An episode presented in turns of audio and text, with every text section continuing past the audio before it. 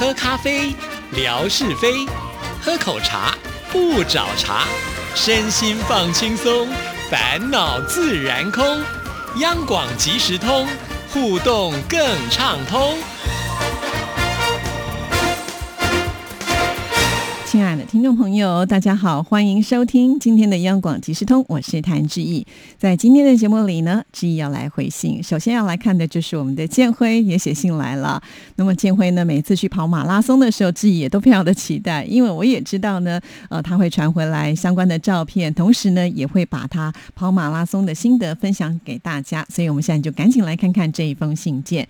志毅姐好，终于等到了霞总分享志毅姐四川游的心得了。好有爱的霞总啊，写到这儿就仿佛回到了落地四川那天，他到机场去接你们全家的情况。他当时有做视频的分享，他带着你们到千佛岩，印象深刻。我和霞总也算是旧识了，从写信神交到厦门听友会的见面，都是印象深刻。同时，贾颖也做了相关的分享。没有想到志毅姐今天又回复了霞总的信件，她写的太好了，全都是我们心里想要说的话。我想在这一世的广播情缘，听友之间不断的分享书的故事，都将是我们无尽的财富，会不停的滋养着我们，陪伴着我们一起走下去。看到这里，我们就可以证明说，其实。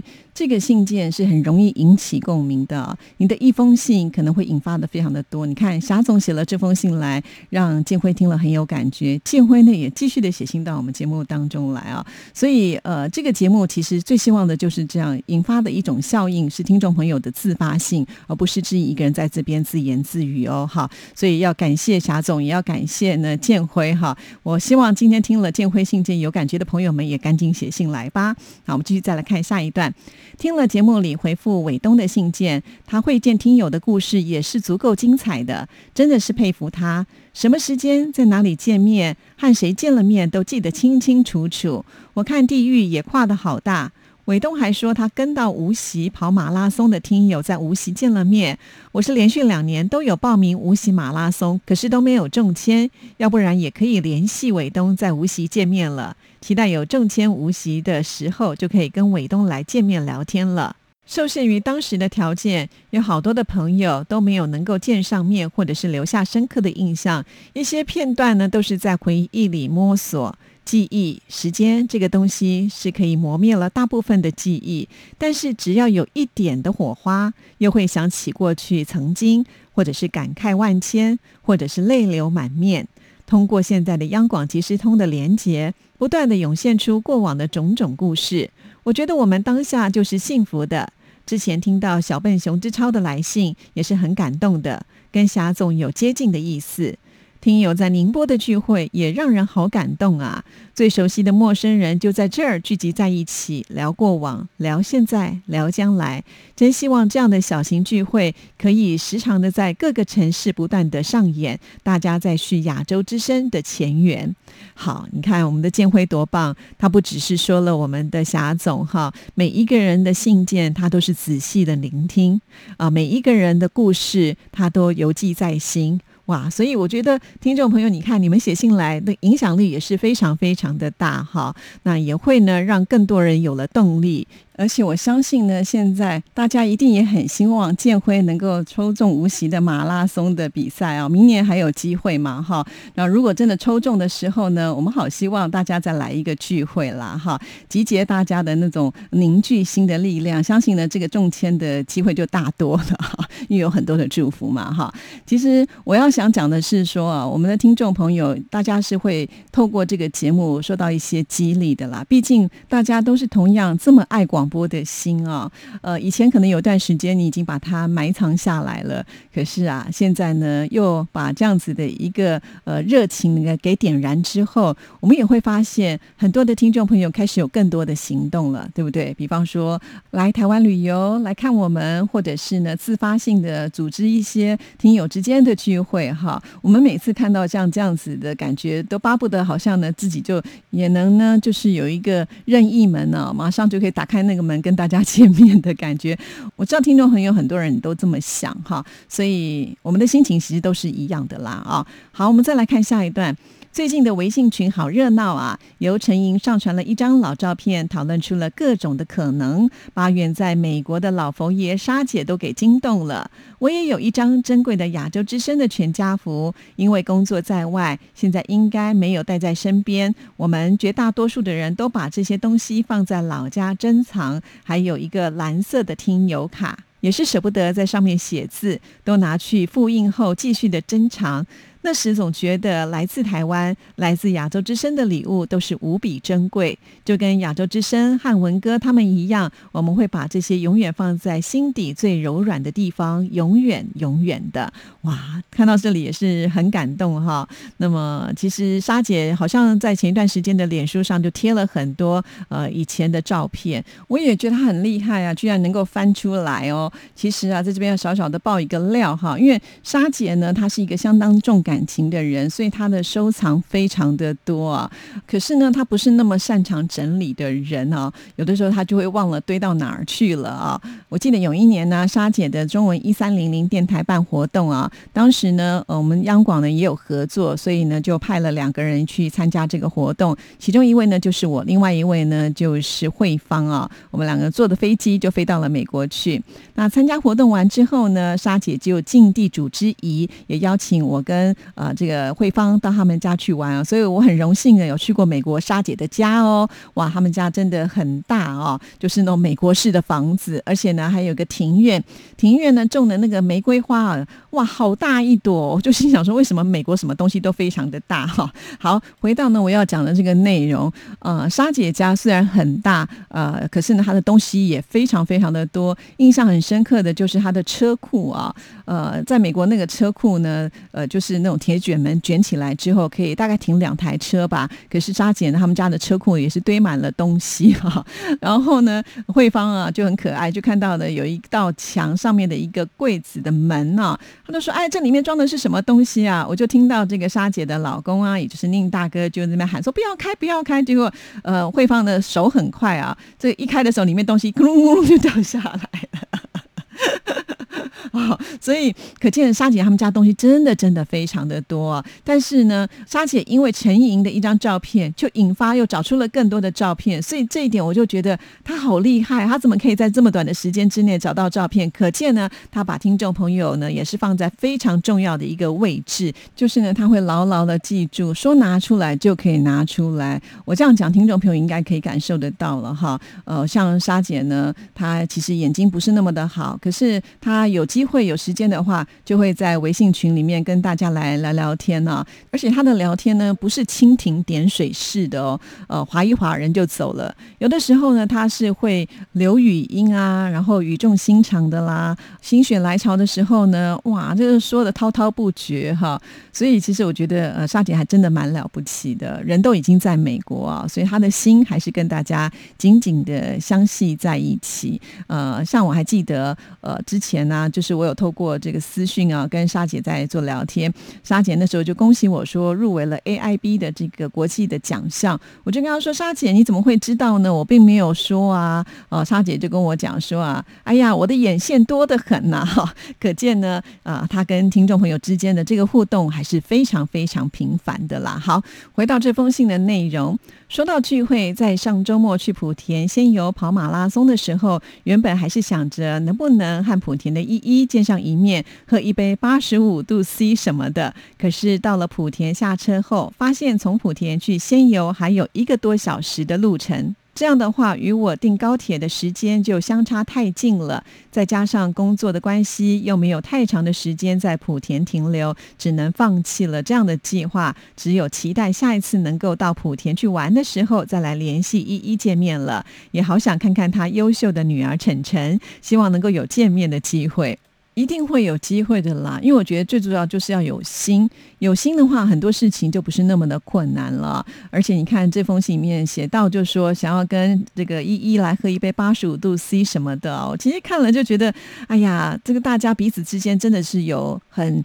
强烈的互相在关心的感觉。因为我们知道呢，呃，这个依依很爱喝八十五度 C 的饮料哈，那常常会把他这个喝饮料的照片呢贴在群里面哈。我还记得有些朋友还会提醒依依说，这个甜的饮料呢不要喝太多之类的。其实看到这样的感觉，我都觉得哎，真的很棒。就是有东西我愿意分享，那有事情我愿意呢，就是关心啊，大家呢有机会想要来见面，只要有这样的心，我觉得很多事情就不会这么的困难。终究有有一天，我相信你下次可能会安排到莆田去旅游的时候，一定可以跟我们的依依见上一面哦。好，那我们继续再来看下一段。仙游号称是神仙旅游的地方，这是莆田下属的一个县。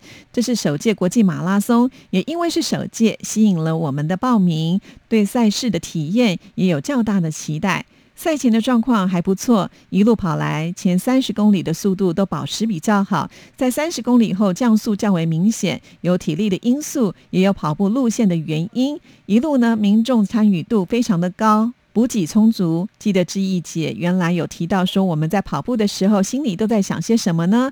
像我在跑步的时候，除了和大家互动之外，就是和跑友互相鼓励加油，其他的也没想什么了，目标坚定的往前跑就是了。其实，在跑到最后两公里时，虽然快接近终点，可是这是最后两公里还是挺难的，总觉得比平时的两公里还要来得更远。大多数的跑友都说，这最后的两公里才是最厉害、最关键的。到这里能够坚持到底的，才是真正的跑过了自己。哇！听到这里也真的觉得很感动啊！我常常觉得跑马拉松的人是一个意志坚强的人。好，我不是说我可能跑个两三步我就已经不行了，更何况跑一个全马要四十二公里啊！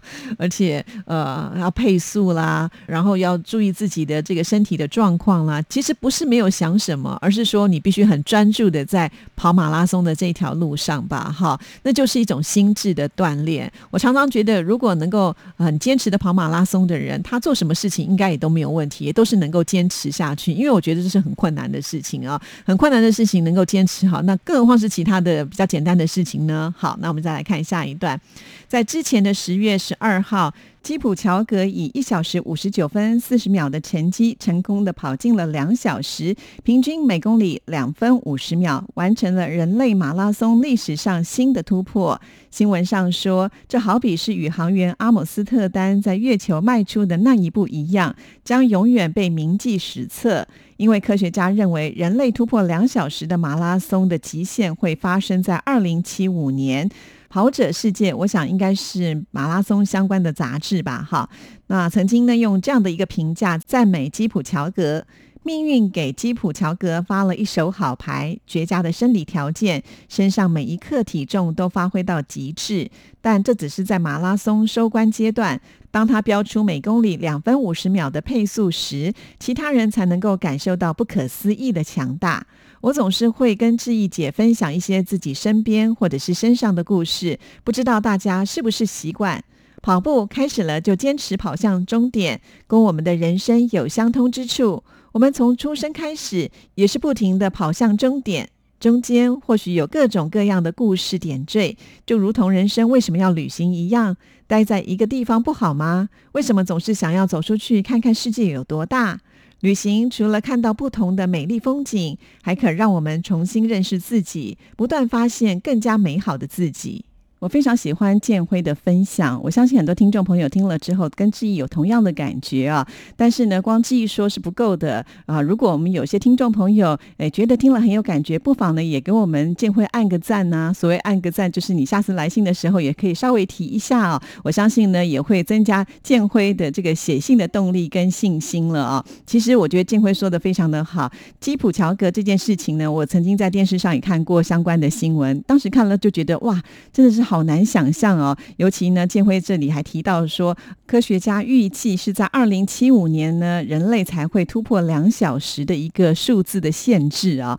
没有想到在这么快就已经被打破了，可见呢，人呢真的是有很大的潜力哦。好了，那基普乔格虽然他是属于就是天生呃各个方面条件都是非常符合来跑马拉松的，但是即便有这样子的一个天才的条件，我相信他也是经过非常多的。努力，才能够呢站上这样子的一个世界纪录啊。从建辉的介绍，我们就会发现，其实喜欢跑马拉松的人口还真的是蛮多的，不然就不会呢，就是每一场马拉松都还要抽签啊，中签的几率又不高，呃，也不是每一个人都可以拿到第一名嘛，对不对？每一场也只有一个第一名，所以呃，我觉得能够去参加这个赛事。重点不是在于最后的成果是多少，而是有没有办法呢？就是战胜自己啊！这个我觉得很困难，但是呢，只要持续的做下去，然后坚定不移的一个信念的话，我觉得那就是完成了一件非常了不起的事情啊！在我们收音机旁呢，不只是建辉，还有其他的听众朋友也是爱好跑马拉松的，我相信呢，应该会有同样的一个感受吧？哈，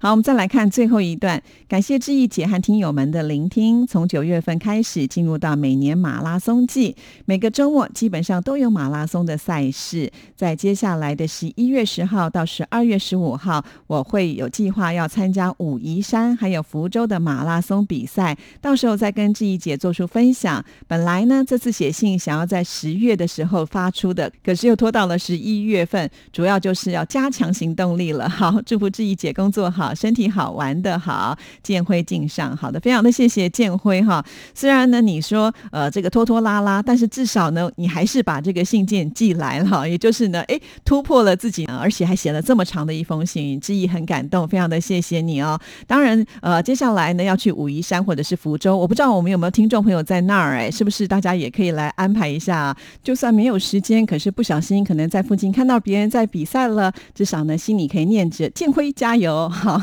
接下来呢就把时间交给景斌先生来听听今天的生活美学之万事万物的由。来，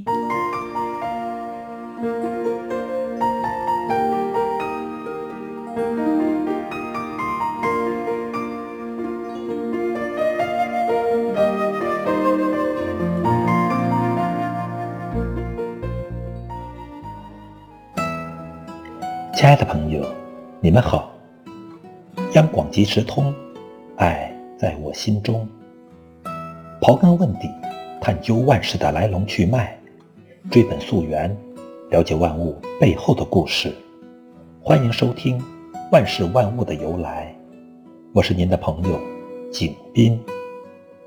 今天我和您说说摇滚乐的由来。摇滚乐又称摇摆舞音乐或摇摆乐、滚石乐，是由一种称为布鲁斯的爵士乐演变而来的。它源于美国，是当今西方世界极其盛行的流行音乐。二十世纪三十年代至五十年代，布鲁斯仅流行于黑人地区。美国的一些黑人乐师在演奏时，将黑人教堂音乐、西部乡土音乐及民间音乐的演奏技巧和风格融入其中，综合而成了摇滚乐。这种音乐节奏强烈，音响丰富，是一种非常活跃的两拍节奏的音乐。其演奏乐器和歌唱方面也有益于其他传统的流行音乐。摇滚乐以一套独特的演奏技巧，以别出心裁的方式运用人声，达到了新的表现水平。他还以电子乐器取代了以往的器乐队。并把最早期的各种爵士乐风格的魅力同现代电子乐器结合在一起，形成了一种有强大吸引力的音乐风格。由于他在创作过程中糅合了其他许多音乐的因素，所以摇滚乐的种类相当多，如迷幻摇滚乐、乡村摇滚乐、民歌摇滚乐、拉加摇滚乐和。爵士摇滚乐等等，亲爱的朋友，感谢您收听《万事万物的由来》，支持谭志毅，你的心情更美丽。再见。